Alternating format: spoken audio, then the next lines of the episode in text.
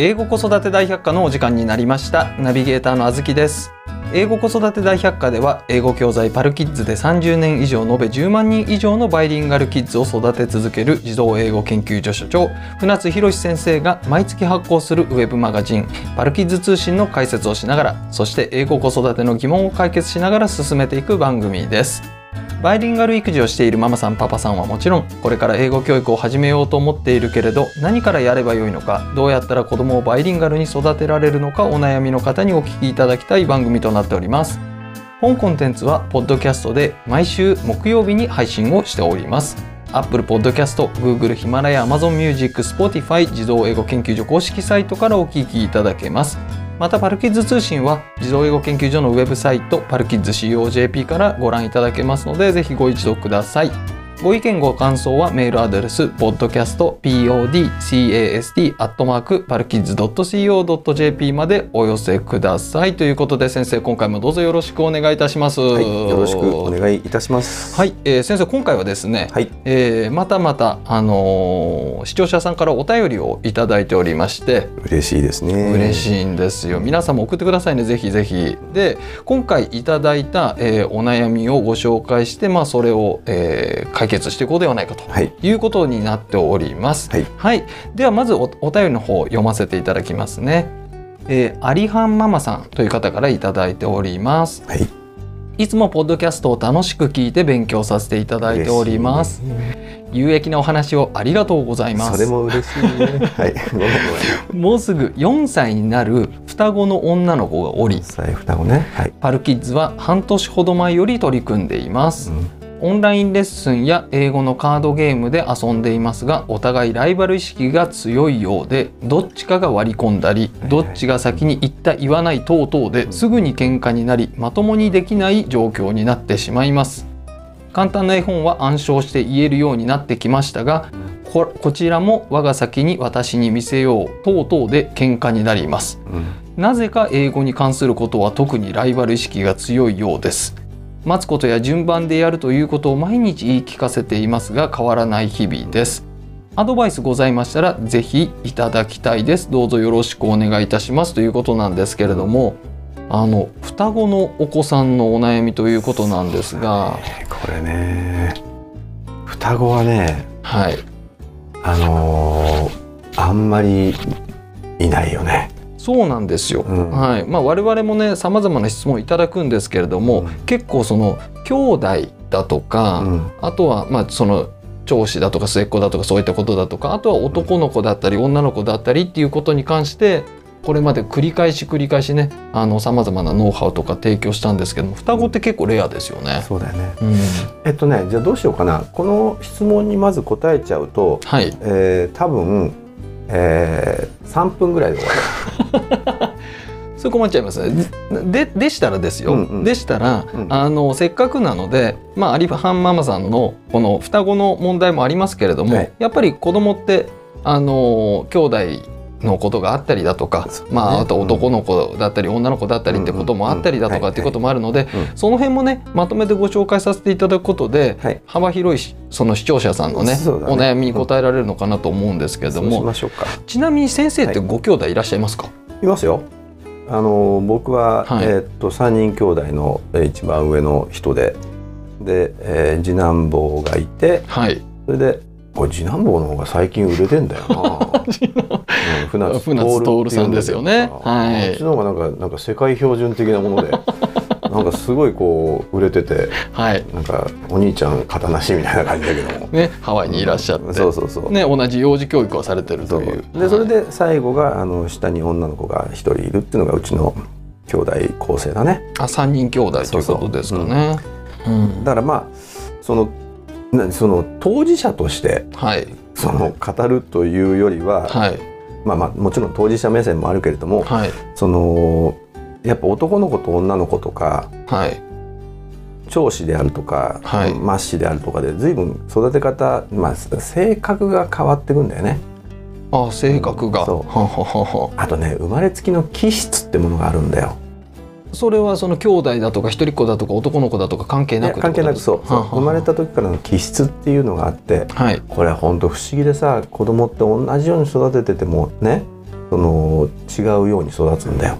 うん、でこれが兄弟間によってだから例えば上の子なんかだとほら下に兄弟いないじゃんか最初。はい、でただ下の子はさ上に最初から誰かいるじゃんか。はい、でそういうことによって変わってくるのかなって思うんだけどもまあ確かにそれによっても変わるんだけどもそれにプラス気質っていうさこのなんだろう生まれながらのこのなんかこんなこと言うと変だけど魂みたいなさそんなものもなんかどっかにあんのかなっていうふうには感じてるね。うん、だからその気質っていうこの持って生まれたもの、うん、とあとはその兄弟の中でどの順番でどういうふうに生まれたのかっていうこととあと性別っていうのはやはり大きくこのいろんなそのなん変数としてさ、はい、えー、性格を形づけたりとか、はい、あとは学習の能力もそうだしあと学習に対する姿勢とか、うん、あとまあ日常の生活におけるその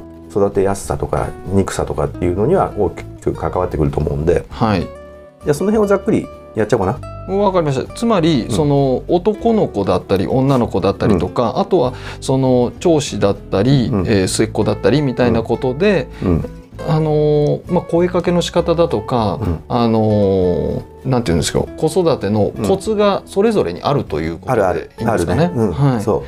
まずまずさ、はい、まずダメなのが男子だよね。そこからいきなりでいいかな？男子しかいないですけど、ここ。あ、そうだね。うん、あの、あ、ちなみに、あの、はい、僕はね、男子のことをダメっていう資格はあるの。え、なんでですか？うち呪われてるかのようにさ男の子しか生まれないんであ先生のお子さんがねそうそう全員男ってことですね3人揃っての男だからね、うん、でようやくだから孫で女の子ができたんで呪いは解けたかなっていう感じなんだけどもだ。ほんとね男の子っていうのはね、はい、育てるの大変だね。うん。まあなんだろう。なんだろうな。体弱いしさ、はい、精神も弱いし、うんいろいろ弱いよね。あ女の子と比べると。そう。でだけどさこの歴史って意外と男子中心に作られてる感じしない？あまあ発明したりするのも男子が多いようなまあ歴史に名を残してるのは男子が多いような気がしますね。うん、最もその歴史の中でもさ、はい、まああのー、ちゃんとしてるのはそのまあ、ギリシャとかローマの,、はい、あの話とかだとちゃんと歴史として記録されてるけどもそれよりも随分こっちに来たらさ聖書っていうのがあるじゃんか。あありますね。うん、で聖書なんか見るとさあのアダムの肋骨でイブが作られたみたいなことでしょ？あでそうするとなんかそれを見てさそのけしからんっていうまあ、フェフェミニストさんもいらっしゃるのかもしれないけども、まあ、その今はね、うん、そうですよね。まあ、だけどその果たしてじゃあそれは男性優位のさ証なのかっていうと実はそうじゃないと思うんだよね。はい、うん、あのなんだろうアダムの肋骨でっていうのをさこう哲学的にというかそのあこれは何だっけなトマスじゃなくてアウグスティヌスかな？かなんかのやつを読んでてさ、はい、あの書いてあったんだけどもあのやっぱこの腹でつながってるっていうのよ。男の人と女の人は。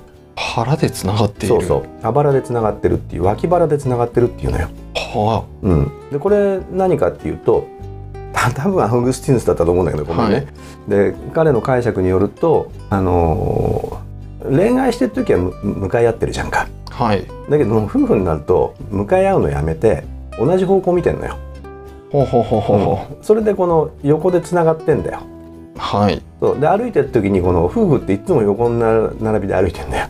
そうですね。だからあのそれを見て脇腹でつながってるっていうね。でそれを見て聖書を作った人がひょっとするとだよ、はい、そのまあ、男の方が体格いいんでさ、はい、でそのそっちを見てそのなんだろう脇腹で作られて、まあ、つながってるっていうのをを表すために、えー、アダムのなんとかで作られたみたいなことを言ったのかもしれない。面白いですね、うん、だから別にその男性優位であるってことを言ってるわけではないと思うんだよね。うん、だって逆に言うとさ、はい、男性優位の歴史なんていうのはさすごいこう限定的なのよ。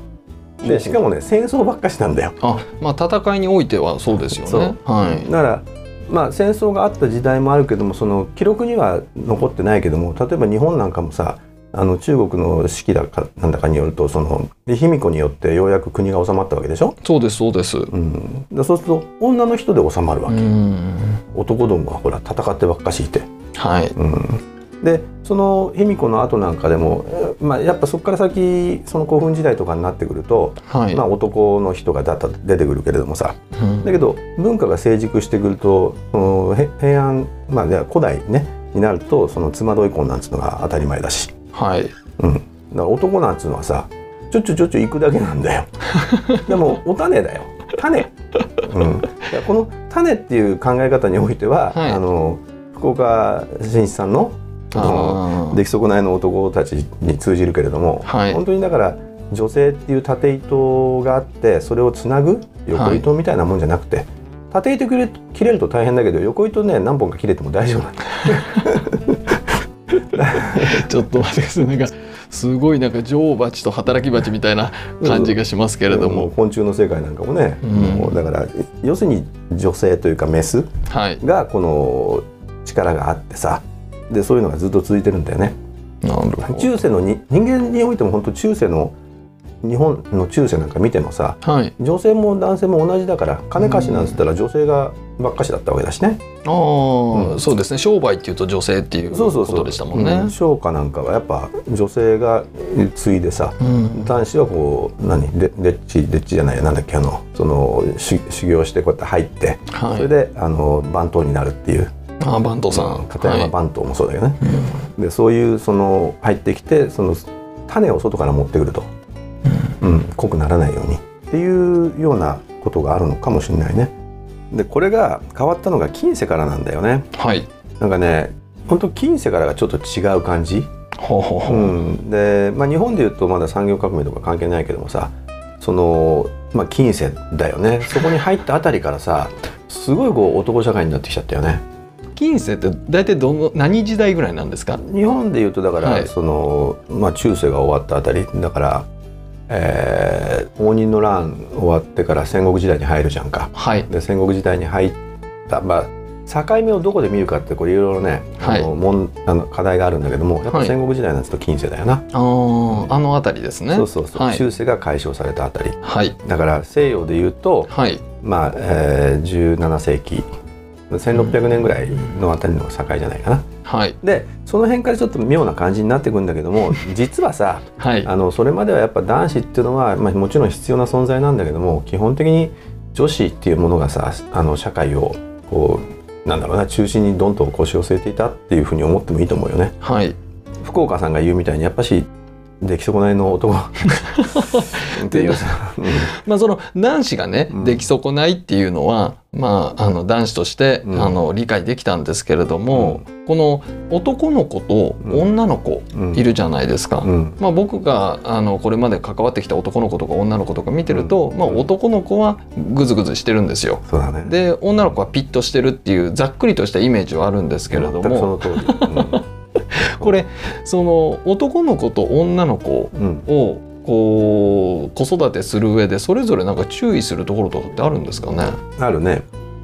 えっとね、はい、はい、女の子は物分かりがいいんだよ。物分かりですよね。だ注意するっていうか女の子は物分かりが良すぎちゃうんで注意する、はい、しようとも思わずに多分育児は進んじゃうと思うんだよね。はははは、うんでそれがさっき言ったみたいに男の子っていうのはトラブル続きだからさ、はい、そのやっぱグデグデしてんだよ。それなんでですか？男の子はグデグデしてて女の子はピッとしてるのは。いやだから男の子ができ損ないだから。いやできそう。もうちょっとこの具体的に言うと例えばその精神年齢が女の子より低いとか、うん、うん、これねあの言語学のさ、はい、いろんなこの実験とかやるじゃない、はいはい、その時にもこう傾向としてあるんだけどもやっぱね精査っていうのが出てくるんだよね。精査っていうと漢字としてはどういう感じですか、まあ、男と女の違いがね。ああ性別の差ってことですね。はい、だからやっぱね女子の方が言語に対しては敏感である傾向がどこか伺えるようであるというね。ああ、うん、じゃあ言語っていうところが一つ、うん、ああるんですね。そう。で言語っていうのがやっぱしその概念化っていうことの基礎にあるわけだしさ。はい、で概念化ができるか、まあ、それがそのいろんなものが概念化できるわけだよ。はい、女の子の方が早いそうですね。と、うん、いうことはいろんなことが理解できるわけだから。そうすると女の子っていうのは、まあ、言語発達においても男子よりは若干早めに発達していくからさ。あ2歳ぐらいになったら多分聞き分けるんじゃないのかな。うんで女の子なんか見てるとさすごい社会性の生き物っていう感じがするよね。はい、しますね。その、うん、他を見て周りを見てますもんねそうそう女の子って。うん、あのなんだっけ？あのちょっと前にあれだったけどもなんかフェイスブックかなんかでもバイラルになってたけどもそのガールオーティズムっていうさ、はい、あのオーティスティックの女の子のやつがあのクリップがあったんだけども、はい、やっぱね見ててもう分かんないんだよね女の子っていうのは自閉傾向があるかどうかっていうのはさ。なんでかっていうとあの隠しちゃうんだよ。言語能力高いし理解力が高くて、はい、で周囲と合わせるっていうことのもう能力だからなんていうのかな社会性の動物であることをまるまる映し出してるのは女の子の方だと思うから、そうするとなかなか発覚しにくいというか発見しにくいと。男の子はそれに反して逆だよね、はい、社会性なんかあんのかねえのか分かんないっていう 感じでもう好きなことやってるみたいなことでさ、はい。うん、だからみんなと共同して何かやろうって気持ちが君にはあるのか。って言われると、うん、何の話をしてるんだぐらいのことでしょ？はい。別にこれギタリストの話をしてるわけじゃないけども、うん、すごいギタリストっぽいですけど。そう？だけどやっぱさそのなんだ優位が独尊的なさ、はい、ところはあるよね男の子っていうのはね。でその言語発達においてだからこれあのね新先生っていうのがいてさ尊敬する先生なんだけども、はい、新専修先生っつってね、はい、もう10年ぐらい前に亡くなったけどもこの先生がね「いや船津くんね」っつって「女の子と男の子が違うんだよ。何が違うか」っていうと女の子はね耳元でささやけばわかるんだはい。男の子はね耳元でささやいてもわからない。彼らには見せてやんなきゃいけないんだおーなんかそれも先ほど先生がおっしゃってた言語っていうところが一つなんかありそうですね。そう。だね、だから女の子は言語がわかる。前回、はい、前々回だからのほらあのポッドキャストでもやったさ国語力っていう話したでしょ？はい。であそこにもつながっていくんだけど女の子は国語力だロジックの能力っていうのは高いのよ。はい。うん、だそうするとそのいいろんな状況が理解できるんだよな。うん、で男子はさそのいやそそんなことには興味ないわけよ。はい。うん、どっちかっていうとこの穴掘ってる方が好きでさ、はい、紙丸めたりとか穴掘ったりとか、うん、同じことばっかししてるでしょ。石ころ集めてきたりとかさ、えーうん、だそういうの男子だよね。うん、そうすると女の子的な、えー、感覚言語というよりもどっちかっていうと視覚から見てあこれは面白いな興味あるなっていうのを持つんじゃないの？あってことは女の子は、もうお母さんとしては普通にその言葉でロジカルに言って聞かせてあげれば、女の子たちは分かってくれると。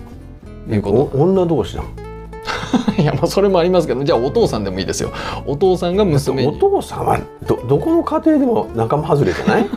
そういうこと言わないでください。違う？あごめんごめん、はい、うん、まあ女の子の場合だと言葉で、うん、あのこの意思の共有ができるというかことですよね、うん、言語能力がだからあるってこと。そうですよね。で、男の子の場合は、その見せてやるっていうのは、どうしたらいいんですか？お母さんとしては。だからお母さんからすると分かんないよね。分かんないです。どうしていいのか。分かんないです。なんでかっつったら自分がほら男子になったことないじゃん。ないですないです、うん、だからあの頑張ってこう説明しようとするんだよしますね。だけど、はい、男子からすると何言ってんのこの人みたいな感じで、うん、だ見せてやんないと分かんない。はい、だから科学実験とかほらあるでしょ、はい、で男の子は昆虫とか好きでしょ、はい、男の子は自動車とか好きでしょ、はい、あの電車とか好きじゃない？動いてるもの。うん、もう大好きですね。あれもうしかも大きな船見てたらずっと見てるよね。はい。それは何かって言ったら視覚情報なんだよ。うん、うん、男の子には見せてやるといいの。はい。だから YouTube なんかも見せてやったらもうずっと見てるんでね。うん、これやめた方がいいよ。YouTube やめた方がいいですよね。YouTube 育児はね、えー、まあ何？この子供がうるさいからしょうがないっていう方もいらっしゃるけども、いらっしゃるよけども基本やめといた方がいいと思う。はい、なんでかっつったら YouTube ない頃から育児は成立してたわけだから。もちろんですよそうテレビがない頃から育児は成立してたわけだから、だからなるべくそういったものを奪っていくっつうのはいいんじゃないの？そうすると男の子はそういったねあの視覚的なものにとらわれちゃうからとらわれちゃうとか虜になっちゃうから、はい、動いてるのをじっと見ちゃうんだよ。はははもうずっと時間がそのまま過ぎてっちゃうんだよ。そう、はい、これで無駄な時間だよね。はい、であればそういったものを奪ってしまって、えー、何？このブロックでさレゴでもいいけども、はい、それでなんか自分でこう形作ったりとかして楽しんでるっていうふうなところにこう穴掘らせるっていうね方がいいと思う。あ穴を掘らせるってことですか？男の子に関しては、うん、男の子は穴掘るんだよ。そうですね、うん、男の子はね、とにかく穴掘るのが好きで もうなんか知んないけど掘り返すっていうね、うん、これが男子だよね。これちょっと僕分かったんですけど、これお母さんが男の子を育てる時って、まずお母さんって女の方なので、言語でやろうとするわけじゃないですか。でもその受け手の男の子は、その言語でこう理解ができないということじゃないですか。ってことはお母さんとしては、自分のやり方を一回捨てるってことをしないといけないってことですよね。そうだね。はい。だからなんかこう子供が言ってきた時にその彼だから子供たちもさ男の子もねすごい考えてんのよ。は いだから自分の視覚でこうやって持って楽しんでるさ、はい、うちのチビなんかもそうだけどもすごい複雑なことをさこう頭の中で考えてるのよ。はい、でだから視覚中心でこのイメージが頭の中にあるわけよ。はい、でなんかウォルトさんが来たとかさあの宅配の。宅配だなんかさ、はいでそのあの「ウォルトです」とかなんかやったりとかするんだけども、はい、でそういうことをして説明するんだよ詳しく。すごい事細かに説明してくれるのよ。で母親からするとさもうあんたはいあそうなのねもうもうバカなことやってんじゃないのよぐらいじゃない。ですね。そうだけど彼らの頭の中ではものすごいことが起きてると思うんだよね。だけど女の子女子の母とすると、まあ、女の子の母っていうかさ母親自体が女子だから、うん、からするとさなんじゃそれはと、はい、なっちゃうんだよ、うん、意味がわからない。わかんないです。説明受けてもわからない、うん、そそんなことが面白いこと自体がわからない、うん、石ころを集めてきて何が面白いのかわからない。わかんないそれをこうやって見てて何が楽しいのかわかんない。わかんないです。だけどそこからいろんなものが生まれるのよ。はい。それが大切なのよ、うん、バッタを見てる。ずっと見てる。そこから生まれてくるものがあるんだよ。はい。女の人からしたらさナンセンスかもしれないけども、うん、細かいそのなんだろうなその節とかさ昆虫の節とか見ることによってなんかこういろいろなこの発想が生まれてきて なんかこう宇宙空間でこの広がる何かこの太陽光パネルができたりみたいなことになるかもしれないじゃんそうですね、はい、分かんないんだよね、はい、だから女の子の女の子である母親ね、はい、っていうのは男子を育てるっていうのはこれはね一種のねまあ徳を積むっていう作業だね。今世に置く置ける。修行ですか。修行だよ。だから そう女の子がポンと生まれた子母親はね、はい、多分相当前世でいいことやったんだよ。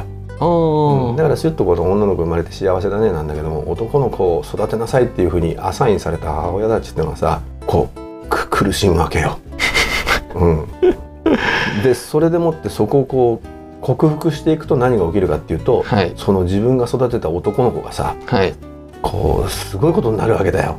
そうですね人類を一歩も二歩も進める発明をするわけだよ。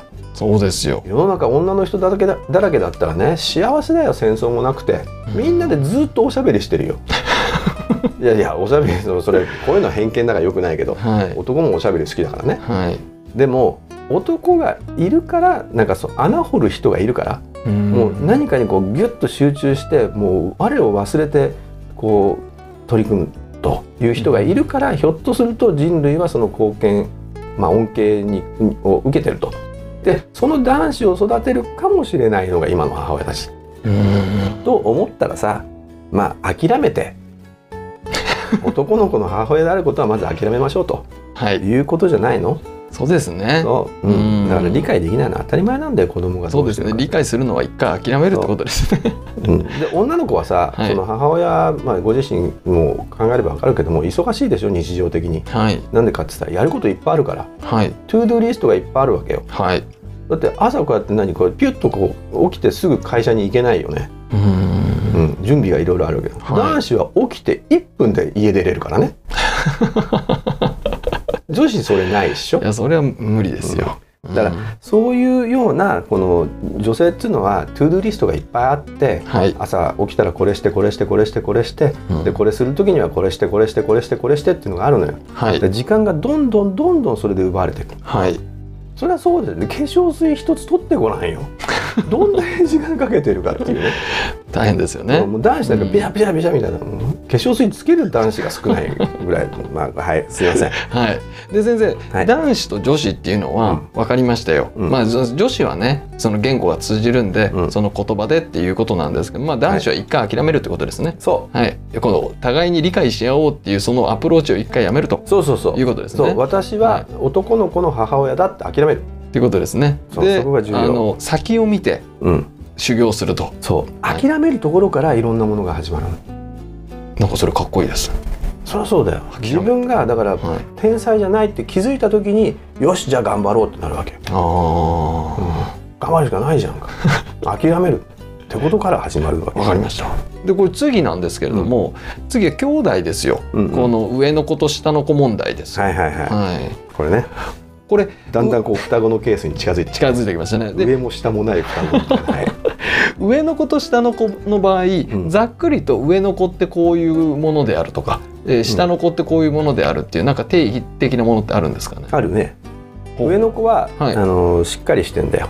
あほほほほ、う。ん、でしっかりしてるからぼんやりしてるものが嫌いなのよ、うん、真面目なんですね。真面目だね本当に。だからえっと例えばその言語っていうのはそもそもぼんやりしてるもんなんだけどもさ、はい、そのぼんやりしてる言語特に外国語の習得なんかにおいて、はい、その口にすることを嫌がったりするよね、うん、調子の場合には。あの目に見えるものが好きなのよ。さっきの男子のあれじゃないけども。だからその上の子っていうのは、はい、そのなんだろう理解できるものが好き。なんだかわけ分からずになんかやってるものっていうのはちょっとよくわかんない感じ。あうん、すごいなんか現実的な感じがしますね。そうだね。うん、長子っていうのはそういう傾向にあるよね。だからあのまあ僕も長なんだけどさ。あ先生長なんですね。はい。長子ですよね。そう長子、はい、言われるんだよ。お兄ちゃんなんだから。ああこんな理不尽なことないよね。出た。お兄ちゃんだからお姉ちゃんだからフレーズですね。誰が頼んだ？これこれちなみにあんまり言っちゃいけない言葉なんですでもこれは禁句。言わない方がいい、うん、そう。いやだって別にあの俺は頼んでねえよ。長男になることっていうことでさ。だって母親の愛情とか父親の愛情とか一心に受けてきてたわけだよ。はい、それが下に子供ができてお腹が膨れてきてさ、うん、なんか変なお化けがいるわけだよ。でまだ いいいのよお腹にいる間は、はい。うん、だけどさあの今今までおっぱい吸ってたのがさ、うん、だんだん母親がお腹でかくなってきて嫌がるようになるわけ。何嫌がってんだろう？何嫌だか分かんないよ。でそれでだけどしょうがないんだよ。なんでかっていうと、下に赤ちゃんがいるからね、うん、2歳3歳でさまあ1歳2歳でそれが下に赤ちゃんがいるからねっていうのが分かるほどの言語力が身についていればいいよ、はいうん、だけどそうじゃないと下に赤ちゃんがいるっていうそのなんかいると。でだから僕はこうやってピシッとすることを要求されてると。はい、じゃあ下の赤ちゃんがいなければよかったじゃんみたいな。あなんでそんなことそんな目に遭わなきゃいけないのって思っちゃうかもしれない、うん、まあ、よくお母さんが取られるとか赤ちゃん帰りをするとかあるじゃないですか、うん、それってなんかそういう心理からくるんですかね。そう構ってもらいたいんだよ。うん、子供ですもんね。ここ重要なポイントよ。うん、構ってもらいたい。はい。父親にじゃないよ。母親に構ってもらいたい。母親は自分のものなのよ。中体へその緒はね物理的には切れてるけどもまだ気持ちの中体はつながってるのよ母親と、はい、だけどその母親の気持ちはどこに向かっちゃうかっていうと下のちびちゃんに向かっちゃう。うん、しょうがないことなんだよこれは、うん、だけどもその寂しさっていうものを親が分かってあげるっていうのは重要だよね、うん、上の子はだから寂しい思いしてるのよなんか先生はその教師じゃないですか、うん、その寂しい思いをしたっていうなんか記憶とかってあります？ないね。あないですか、うん、それはもうお母様があのね1歳半であの1年半違いだからあ、うん、学年は2つ違うんだけども、はい、だからそうするともう1歳違いと同じなんで、うん、もう気づく前に何かこういたね。自分が面倒見なきゃいけない存在が。今なんかすごい本が売れてるみたいです。そうですか。僕は、うん、あの次男なんですよ。うん、で真ん中の子なんですけれども、うん、そのこうさっきの話を聞くと、うん、ああなんかいろいろとひどいことをしたなっていう記憶があって、あの今でも忘れないんですけども僕が年長で、兄が、えー、小2、だったんですよ。で小2になると掛け算が始まるじゃないですか。はいはいうん、そうするとこの母親に言われて、母親の前で兄貴はその、えー、2時間に2人がしってやってるんですよ。はい、で僕はその車遊びをしながらそれを聞いてるんですよ。うん、そうすると兄貴は止まるんですよ、うん、言えなくって。えっと「しくしく」とか言って言うんですよ。でそのその時に僕がよくから36とかって言うんですよ。もうね そりゃさ死刑宣告に等しいよ。でなんか兄貴が聞いてたら嫌ですけどまあ当時から僕は、うん、なんで兄貴はこんなことができないんだろう僕は兄貴よりできるってずっと思ってたんですよね。うん、たださっきの話を聞くと、うん、そのなんかこう兄貴がプレッシャーを感じてたのかなみたいな、うん、自由にできなかったのかなっていうふうに思うとこう上司は大変だなって思いますね。だからさ、うん、まあ、あずきさんの場合にはだからまあだから今回の話で言うと長子ではないんだけども、じゃあマッシはどうかと。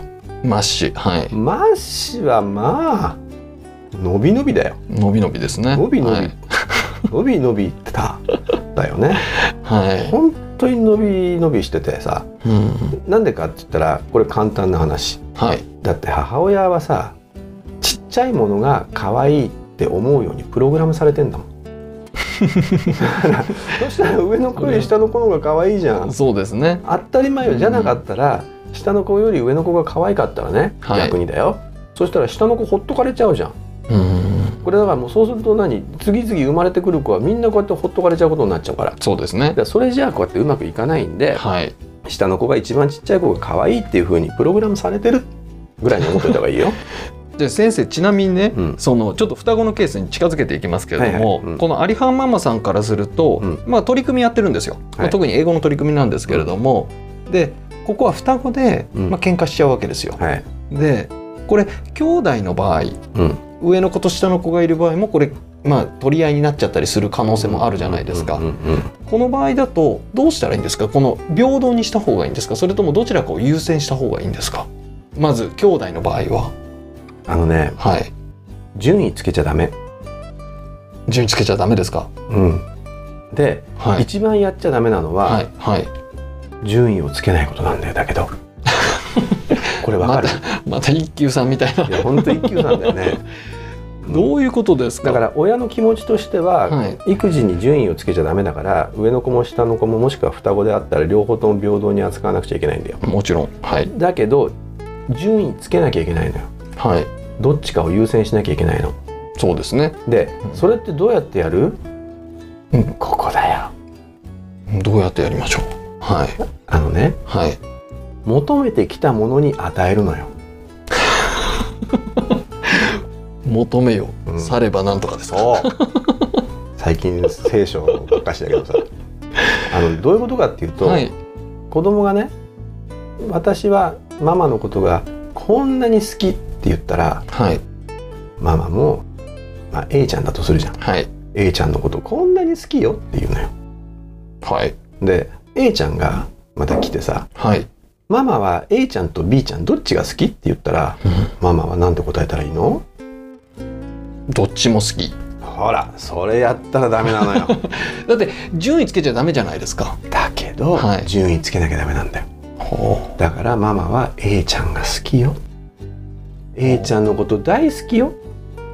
A ちゃんと B ちゃんどっち好きって言われたら A ちゃんのこと大好きよ。それは A ちゃんが聞いてきた時はってことですか？でつけてないじゃん。じゃあ B ちゃんが聞いてきたらどうするママは B ちゃんのことが大好きよってやればいいのつまり何かって言ったらね、はい、これそれを聞いてる聞いてくるっていうことは、はい、その子は求めてるのよ。はい、求めよ。はい。さればね。与えん。そう。はい、だから求めてきた子に与える。これ先生ただね、はい、その長子と末子というか、うん、上の子と下の子だったら下の子のびのびじゃないですか、うん、下の子の方が積極的に求めてくるじゃないですか。でだからあの上の子下の子の場合にはもうしょうがないよね、はい、下の子の方がだって手かかるし、はい、だから上の子はいじけていくしかないのよ。いやしょうがないんだよこれは、はい、だけどそんなこと言ったら上の子は下の子が生まれるまでには一人っ子だったんだから、はい、だからそう考えると上の子のはもう十分愛情を受けてるという前提で、はい、うん、そそそうすればいいわけよ。ただ今の双子の場合には、はい、どっちがみたいなことになった時に、はい、どっちか求めてきたものに与えると。ああ、うん、最初からそういう順位をつけておくということではなく。そう、うん、どっちもなんだけど、はい、どっちも好きよっていうのはこれはねこう恋愛考えてごらん。いやもうそそれそれそれちょっとまだ違う話ですよ、うん、だからそれはそれはだからそういうのしないの。だからあの聞いてきた人間が好きよで比較して答えないと。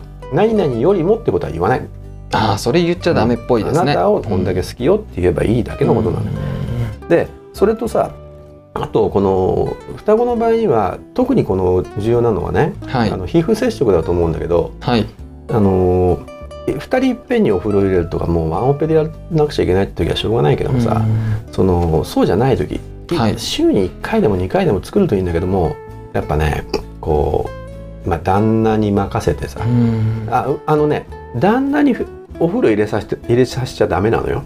実はこのねまあ、男の人の方がこうやって髪の毛洗う時間とか短いからさ、はい、一緒に入ったら楽なんだけども、はい、あれはねママと一緒に風呂入るのがいいのよ。皮膚接触なのよ。はい、でその皮膚接触を2人いっぺんじゃダメなんだよ。1対1そしたらそう私も私もってなるから、はい、こっちがこっちがってなっちゃダメで1対1でじっくり。それでその間もう旦那は外にいてさかって待ち構えていればいいわけよ。髪拭いて服拭きかして頭こうやって乾かしてあげればいいわけだよ。でこのわずかね10分でいいんだよ。はい。この時間を作ることがとても大切。いやこれ先生ちょっと僕ちょっと思ったんですけども、うん、双子だと2人いっぺんに我が子として考えてしまう、うん、まあ、1セットで考えてしまうパターンがすごい多いのかもしれないと思って、うん、いやそうじゃなくって、うん、A ちゃんは A ちゃん B ちゃんは B ちゃんって1人ずつの子と対峙をしていくっていう、いやこうするとなんかほっとする気しますね。子供たちからすると。なんか見てもらってるっていう。そうそうそう。旦那をうまく使う。あだ本当ね2人だけでいいからこれも月に1回でも2か月に1回でもいいからね、はいはい、どっちか1人だけとねちょっとご飯食べててごらん。うん。30分でいいから。これだけでも全然違うから。でその時にこうやってたっぷり抱きしめてあげてもう本当もうママはあなたのことこんだけ好きっつってやってるとね満足するのよ。だそうすると自己主張しなくて済むからあのねこの今回のほらアリハンママさん、はいはい、みたいにこの私が私がっていうのは結局母親に見せようとしてるのよ。ああ求め求めっていうことですか？そうそう、うん、それの裏返しだから。だそうなった時にそ,、はい、それをさせない2人とも精神的に満足させてやる。ためにはやっぱ母親と2人っきりの時間を作る。なるほどわかりました、大変だと思うけどね、はい。であとですよ、はい、ちょっとテクニカルなところになるんですけれども、はい、まあパルキッズの取り組みとかあるじゃないですか、うん、まあ、多分これオンラインレッスンだとか、うん、あとはまあ絵本の暗唱だとかっていうことなんですけれども、うん、これでまあ2人で喧嘩になるらしいんですけれども、これに関しては、まあ、僕教務的な視点で言うと、その時間をやっぱり朝はなんとかちゃんの時間夕方はなんとかちゃんの時間ってもう決めちゃったらいいんじゃないのかなと思うんですけれども、うん、入れ替えないとダメだよ。あ定期的に。そうそう、うん、なのでその同じ時間に2人いっぺんにやるっていうと、うん、なんかすごい順位がつく気がするんですけれども、うん、全く違う時間にそれぞれでやるっていう。これさ、はい、2人分のレッスンやってんのかな？2人分のレッスンやってるんじゃないですかね、うん、そしたらさ、はい、あの2回ずつレッスンやればいいと思うんだよね、はい、1日おきにしたらいいんじゃない？1日おきにつ2レッスンずつやるっていう。ああ、今日はなんとかちゃんのレッスン日、明日はなんとかちゃんのレッスン日っていうことですかね。ああ、なるほどなるほど。もう一日こ今日はその A, A ちゃんのものっていう、はいはい。それいいですね、うん、そうするとだから満足するんで黙ってると思うよ。結局だからこの張り合うっていうのは満足してないわけだよ。はいはい。うん、だそこをこのね母親との皮膚接触とかあとまあ食事まあなんかデートだよねを作ることによって満足していけばそういう張り合いはなくなると思う。ああわかりました。先生、うん、ありがとうございます。なんかこう1対1っていうところですね、うん、そのあなたたちではなくてあなたあなたですね。うん。I love you guys じゃなくて I love you だよ。そうですね、うん、まあそのあたりねお父さんにもちょっと協力してもらって。そうそうそう、うん、お父さんもデートできるからいいじゃん。お父様いいですね、うん、しかも女の子です。本当うちは男ばっかしはい。ま あそんなこと、はい、感じで、はい、アリハンママさんいかがだったでしょうか、はい、まあこんなところでねあのー、もう一回ね取り組みのことについて考えてまあ取り組みだけじゃなくてね子育てについてもあのー、今日お伝えしたことをうまく取り入れてやっていただければなと思います。ずいぶん長くなっちゃったね。大丈夫です、はい、はい、先生ありがとうございました、どうもありがとうございます。はい英語子育て大百科はポッドキャストで毎週木曜日に配信をしております。Apple Podcast、Google ヒマラヤ、Amazon Music、Spotify 自動英語研究所公式サイトからお聞きいただけます。ぜひサブスク登録をして毎回お聞きいただけますと幸いです。また、えー、パルキッズ通信は自動英語研究所のウェブサイトパルキッズ .co.jp からご覧いただけますのでぜひご一読ください。船津先生の著書「子どもの英語超効率勉強法」換気出版から出版されております。こちらも英語子育ての参考になりますのでぜひご一読ください、えー、今回の、えー、ご意見のような、えー、お悩み、えー、その他もろもろ何でもござれで 結構でございます、ね、えー、ご感想はい、メールアドレス、podcast, podcast, アットマーク、パルキズ .co.jp までお寄せください。ぜひぜひお待ちしております。えー、ちなみにですね、えー、今回の、えー、兄弟の話だとか、えー、長子末子の話だとかっていうところなんですけれどもパルキッズ通信2014年11月号子育てってこんなに簡単っていうところでさらに詳しく解説してますので是非ね皆さんあのこちらもご一読いただければと思います。はいでは先生、えー、今回もありがとうございました。はい、皆さんまた今度。はい、また今度。